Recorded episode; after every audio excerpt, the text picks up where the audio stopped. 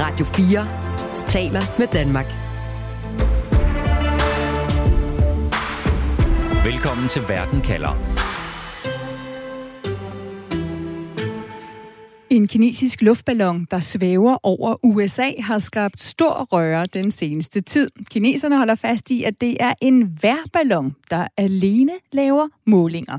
Men amerikanerne mener, at det er en spionballon, og de har aflyst et vigtigt besøg i Kina, som den amerikanske udenrigsminister skulle på. Og nu har et amerikansk jægerfly skudt den kinesiske ballon ned.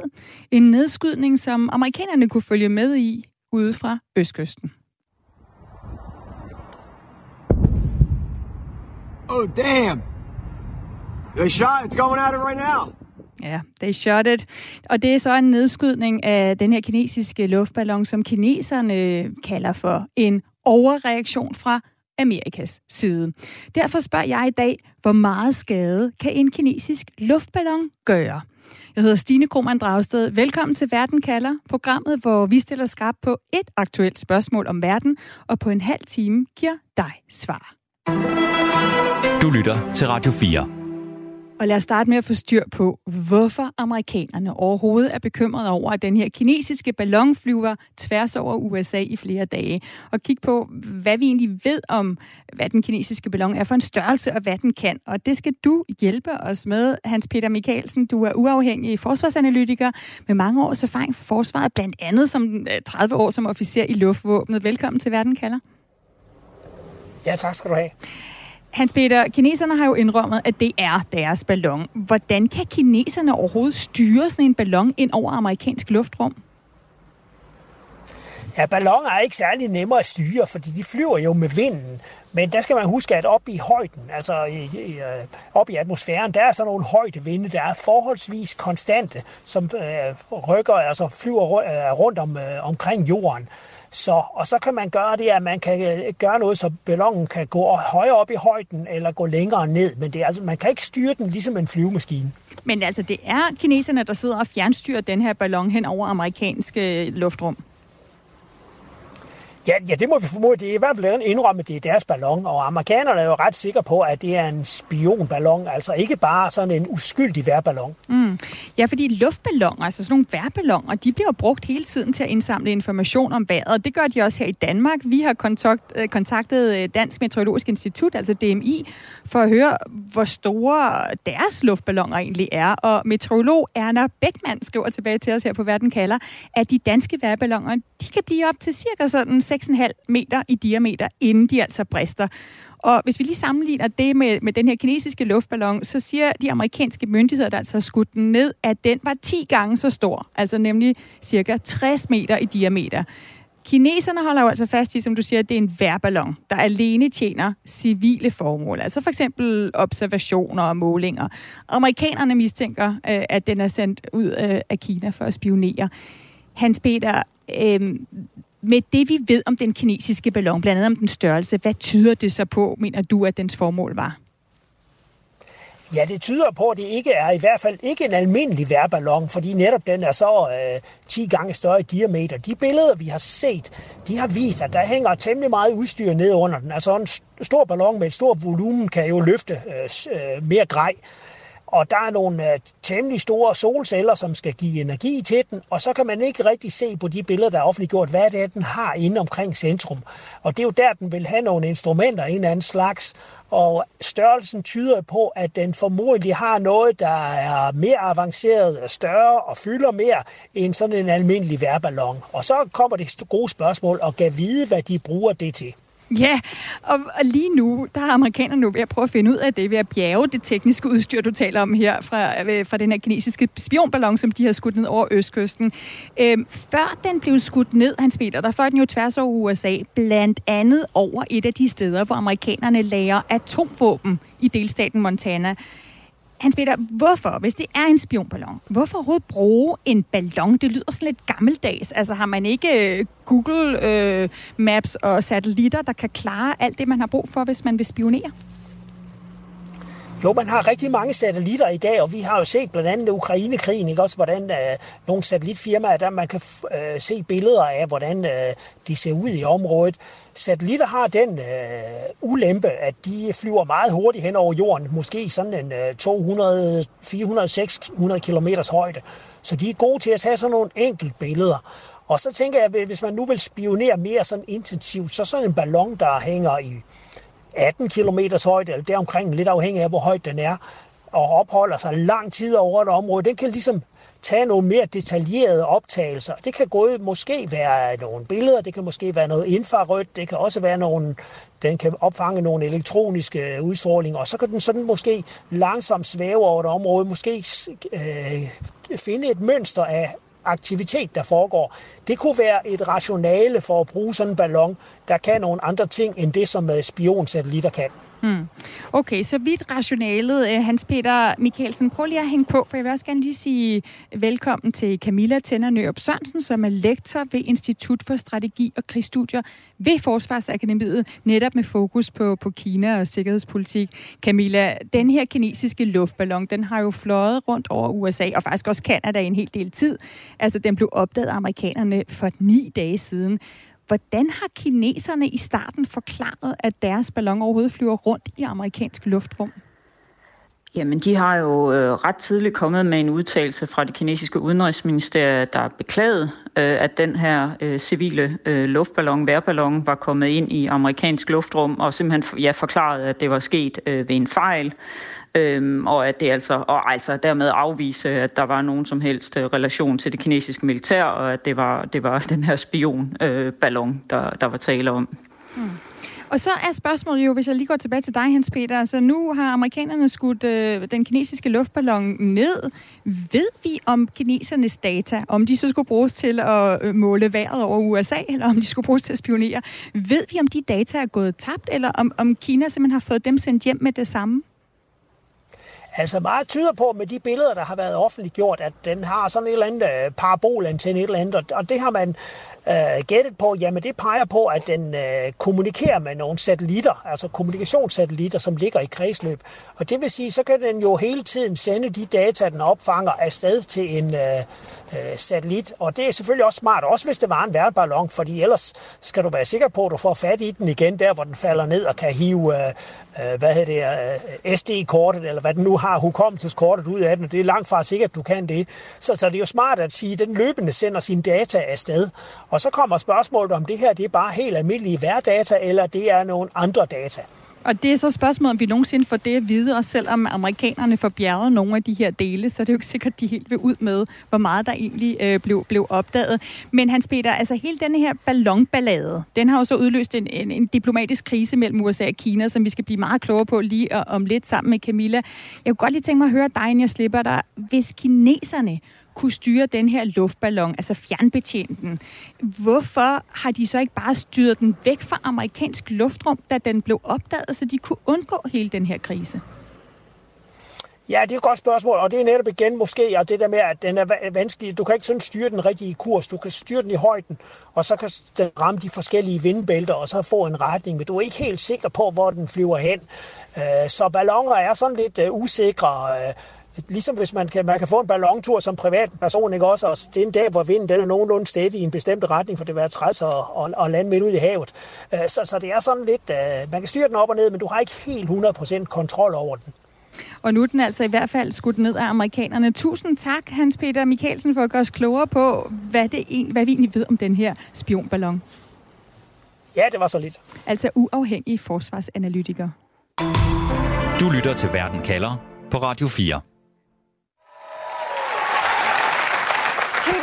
Congratulations, General, on your successful mission. Thank you. We popped the balloon. General, we've never seen an... Ja, det er langt fra alle steder, at luftballonsagen bliver taget seriøst. Her var det et klip fra det amerikanske comedy- og sketch show Saturday Night Live, der gør grin med, øh, at luften er gået ud af den her kinesiske ballon. Men Camilla Tænder Sørensen, kineserne synes jo slet ikke, at nedskydningen af deres ballon var spor sjov. Hvordan har de reageret på den her nedskydning? Ja, men hvor vi først så øh, den her øh, ret milde udtalelse, ikke, hvor de beklagede og forklarede, at det var en civil luftballon, der var kommet ind i amerikansk luftrum øh, ved en fejl, som jeg egentlig så som et forsøg fra kinesisk side for at, øh, at modvirke, at det her skulle, øh, skulle eskalere og udvikle sig til en egentlig krise. Så er der efter den amerikanske nedskydning kommet noget mere, øh, en hårdere retorik øh, fra kinesisk side. Ikke? Altså nu er det netop, at de er ude og sige, at det her er en amerikansk øh, overreaktion. Øh, Pentagon havde selv gjort klart, altså det amerikanske forsvarsministeriet havde selv gjort klart, at der ikke var tale om en militær eller, eller, eller anden form for trussel for den her ballon, så hvorfor gå så langt som til at bruge øh, amerikansk militær til at skyde den ned? Øh, og så siger de, at øh, amerikanerne kun har gjort det for ligesom at yderligere puste til den her Kina-trussels øh, retorik, øh, narrativ øh, i amerikansk indrigspolitik. Mm. Så, så de har skruet op for øh, den kritiske retorik og også beskyldningerne, kan man sige, mod at amerikanerne har andre motiver for at gå så øh, drastisk til værks. Og det kan jo være lidt svært at følge. Altså hvis man siger, først så starter Kina med at beklage, at deres øh, værballon, som de kalder det, flyver ind over USA, øh, og så skyder amerikanerne ballonen ned, og så laver de den her kovending og, og, og bliver vrede. Altså hvis det bare var en værballon, som kineserne påstår, hvorfor så blive så sure øh, over, at øh, præsident Biden giver, giver tilladelse til at skyde den ned? Jamen, kineserne reagerer i de her år meget hårdt på det, de ser som, øh, ja, som en amerikansk politisering ikke, af forholdet øh, til Kina, øh, overdrivelse af øh, den trussel, som Kina øh, og Kinas udvikling udgør, ikke kun for amerikansk sikkerhed, men nærmest for international sikkerhed, den internationale orden. Øh, og kineserne er begyndt at, øh, at, at skyde tilbage med mere øh, hård retorik øh, og de her beskyldninger, som, øh, som vi ser mod, at amerikanerne har egne snævre, øh, endda indrigspolitiske motiver hos nogle amerikanske politikere, ikke? at det her det ikke har noget at gøre med amerikansk national sikkerhed, øh, men det her har noget at gøre med simpelthen at, at fremme en dagsordning, der indrigspolitisk i USA kan gøre, at man kan få stemmer eller opbakning. Ikke? Så, så, øh, så altså, som, som USA-Kina-forholdet er, er yderligere forværret over de senere år, så er retorikken også både fra amerikansk og kinesisk side øh, mod hinanden øh, også meget forværret. Ikke? Og, og det er også fordi i en indrigspolitisk kontekst i Kina, øh, så er det også øh, altså, så er det også blevet sværere, ikke at handlerummet er, er så mindsket, som det er på amerikansk side, men det er blevet sværere ikke at stille sig hårdt op, når amerikanerne gør noget, der klart bliver set som gående mod øh, kinesiske interesser. Ikke? Altså, nu siger de jo, at vi havde strakt hånden frem, vi havde beklaget, vi havde prøvet at forklare os. Det blev der set stort på. Øh, amerikanerne skød den alligevel ned, øh, og så må vi så reagere på det også. Mm. Ikke? Så det bliver sådan tit for tat øh, ja. logik. Så lige nu der peger øh, kineserne altså fingrene over mod USA. Lad os lige forstå, hvor amerikanerne peger fingrene hen. Og, og for at forstå øh, reaktionen i USA på den her ballonballade, så talte jeg lidt tidligere med Jonas Parello Plesner. Han er direktør i organisationen Alliance of Democracies Foundation, og så er han også tidligere dansk diplomat i USA. Jeg startede med at spørge Jonas, hvis skyld han mener, det er, at det her vigtige besøg i Kina blev afløst. Altså, jeg vil nok pege pilen ret meget på Beijing, for at sige, hvis man synes, det er så vigtigt at få den amerikanske udenrigsminister på besøg, så skal man jo ikke uh, ugen uh, før, uh, hvad hedder det, sende en, en spionballon ind over, ind over USA. På den anden side er det rigtigt, at det her er, uh, man ser Kina i første omgang dog kun tale om, at det er et force majeure, og, øh, og, og beklage det. Men lige så snart amerikanerne skyder ballonen ned, så vender Kina jo tilbage til sin hårde fasong og siger, at de giver sig øh, selv øh, ret til at tage tilsvarende sådan, strafaktioner. Så på den måde øh, ender man hurtigt, også fra kinesisk side, tilbage i den hårde linje. I USA ser vi jo så også øh, republikanske politikere kritisere præsident Bidens, det de kalder langsom håndtering af den her kinesiske ballon. Øh, lad os lige prøve at høre Floridas republikanske senator Marco Rubio. We have to act swiftly on these things. I think that's part of the, one of the things the Chinese are trying to message, and that is the U.S. had to see this coming and decided they couldn't or wouldn't do anything about it early on, and now had to wait until this thing went across the middle of the country And, um, and, and what are we going to do the next time this happens? Are we going to allow it to fly through here again uh, and, and, and shoot it down once again to the East Coast? Ja, altså senator Rubio, han siger, at man skal handle hurtigt på den her slags ting. Og hvad gør vi næste gang? Skal vi så også lade den her kinesiske ballon flyve hen over øh, USA, så først skudt ned, når den er ude over vandet? Jonas, når amerikanerne aflyser det her vigtige besøg. Handler det så om den kinesiske ballon, eller om den kritik, Biden ville få, hvis hans udenrigsminister tog på Kina-visit midt i den her ballonballade?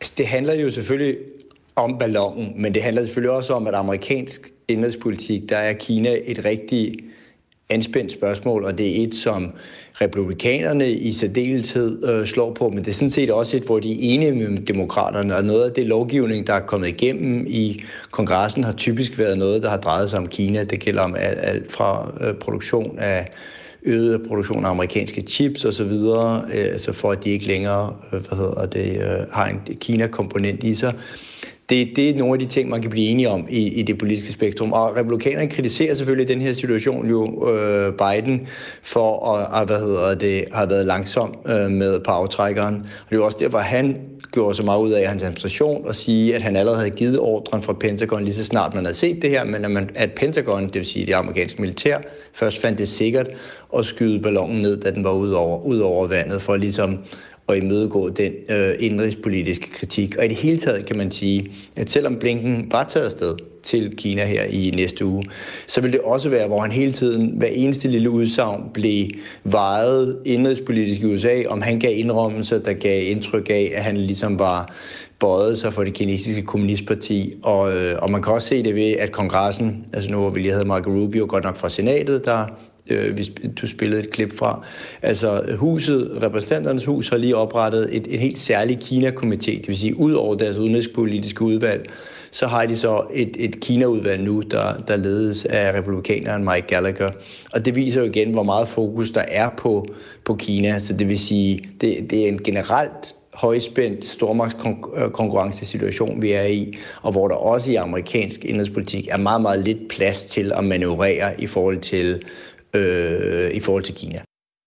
Ja, Camilla Tænder Sørensen, altså meget lidt plads til at manøvrere øh, i forhold til Kina, når vi er over i USA. Hvis vi så rejser tilbage i Kina igen, ser du så nogen som helst interesse fra Kinas side i, at det her vigtige møde mellem USA og Kinas udenrigsminister, at det bliver aflyst? Nej, altså øh, det vi i hvert fald har set over de seneste måneder og uger, øh, det er, at kineserne, øh, kinesiske topdiplomater og også fra, fra, fra Xi Jinping og andre højtstående kinesiske politiske ledere, er der i hvert fald kommet nogle mere sådan imødekommende signaler, forsøg på at, at styrke øh, billedet af Kina som et, som et, øh, et, et, altså komme lidt væk fra det her med øh, den aggressive udenrigspolitik, øh, ulvekriger, diplomatiet, øh, prøve at præsentere et Kina, der nu åbner op efter den her coronanedlukning, øh, og som er interesseret i øh, at engagere sig øh, verden. Øh, vi så det på Davos-topmødet, ikke, hvor Leo He, øh, den kinesiske sådan, økonomiske chef, var ude og prøve at sige, at øh, vi er klar til, til at engagere os igen. Øh, Xi Jinping øh, har været ude med udmeldinger om, at, øh, at Kina vil, øh, vil i højere grad øh, spille ind som en ansvarlig stormagt, øh, som han siger. Ikke? Så man har prøvet at sende nogle mere øh, positive signaler har, øh, har sat de her øh, ulvekrigere, der står for den mere aggressive øh, retorik, lidt mere ud på sidelinjen. Øhm, og der er selvfølgelig en debat om, er det reelt eller rent øh, øh, noget, de kun gør øh, sådan, øh, mm. på overfladen, ikke? Er det noget at komme efter og sådan noget? Og det er jo også lidt der, som, som Jonas Prello Plesner er inde på, at vi ser det her med, at først spiller de egentlig ud med, med beklagelse og, øhm, og, og forklaringer, og da det så ikke set fra Kina bliver særlig vel modtaget fra amerikansk side, jamen, så er de tilbage i den her hårde, mere nationalistiske retorik. Mm. Øh, og det skal jo selvfølgelig også, som du er inde på, ses i en kinesisk indrigspolitisk kontekst. De er måske knap så begrænset som, øh, som Biden-administrationen, altså Xi Jinping knap så begrænset, men det er alligevel svært for Xi Jinping at fremstå som svag og eftergivende også i en indrigspolitisk kinesisk kontekst, hvor han netop har slået sig op på den her mere nationalistiske linje. Ikke? Altså nu skal vi stå op, nu er vi tilbage som stormagt, nu skal vi stå op mod et USA, som aldrig vil respektere os som en ligeværdig øh, stormagt. Det er noget, vi må kæmpe os til. Ikke? Øh, så, så det er også i en indrigspolitisk kinesisk kontekst svært øh, og, øh, ja, og, øh, at være kompromissøgende, ikke? Når, når, når først krisen kører, som vi har set de sidste par dage. Ja, og faktum er altså, at den her ballon nu så er kommet på tværs mellem det her vigtige møde mellem USA og, og Kina, som, som skulle have ført til en form for, for forsoning. Lad os lige undersøge, Camilla, konsekvenserne af den her konflikt mellem stormagterne, og om der er en vej ud. Radio 4 taler med Danmark. Camilla, det her møde, hvor vigtigt var det mellem USA og Kina? Altså, hvad er der konkret sket ved, at det ikke er fundet sted?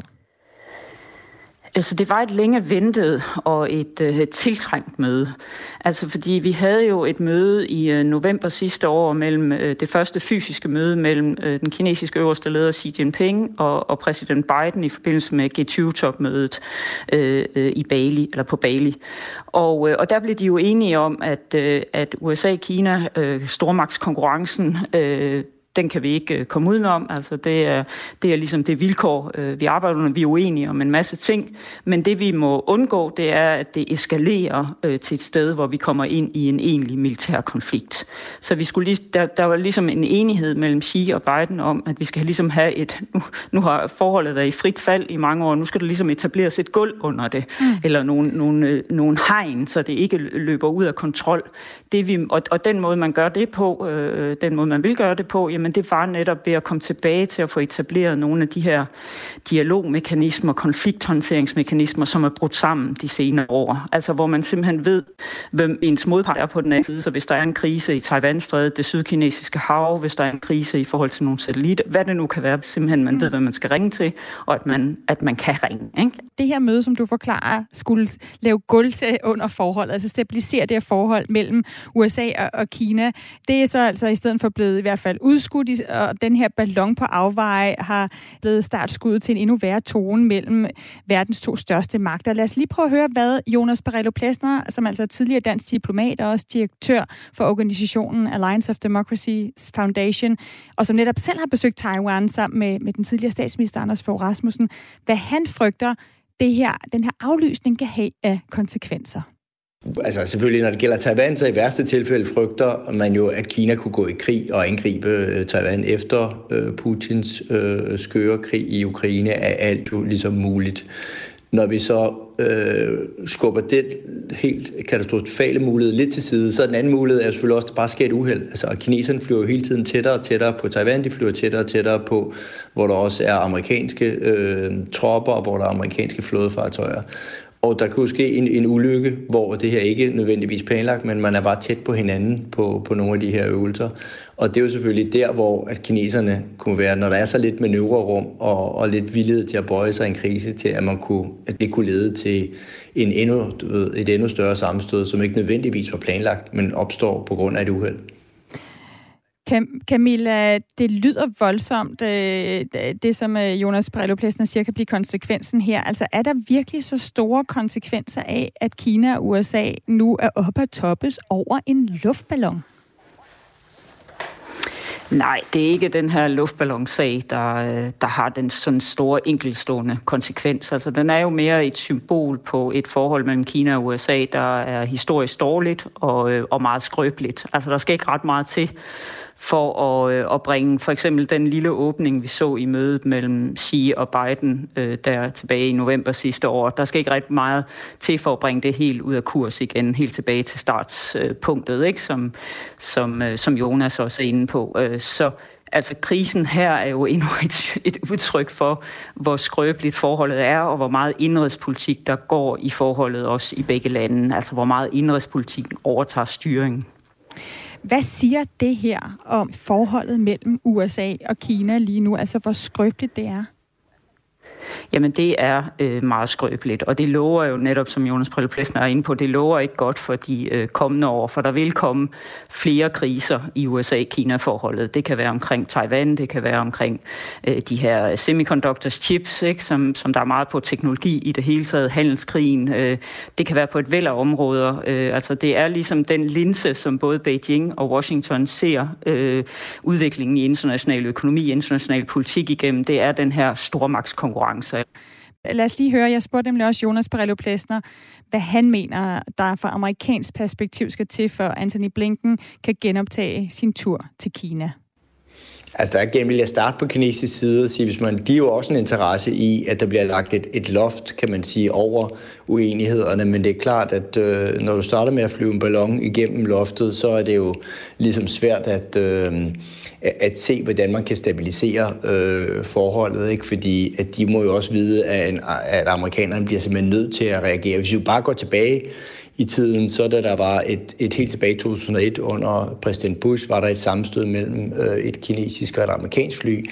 Der nægtede kineserne også i længere tid at tage ligesom de amerikanske opkald omkring det her, netop for og også vise deres egen befolkning, at de var, de var hårde på det. Så dermed tror jeg også godt, de forstår øh, logikken hos, øh, hos amerikanerne, og at de ikke kan tage afsted, når det hele handler om kun om at bare stabilisere forholdet, ikke reelt om at, at forbedre det, så er det jo klart, at så handler det meget om, hvem står stærkest. Øh, og der kan man jo ikke komme til Beijing lige ugen efter, at øh, den her ballon har taget hele farten over USA.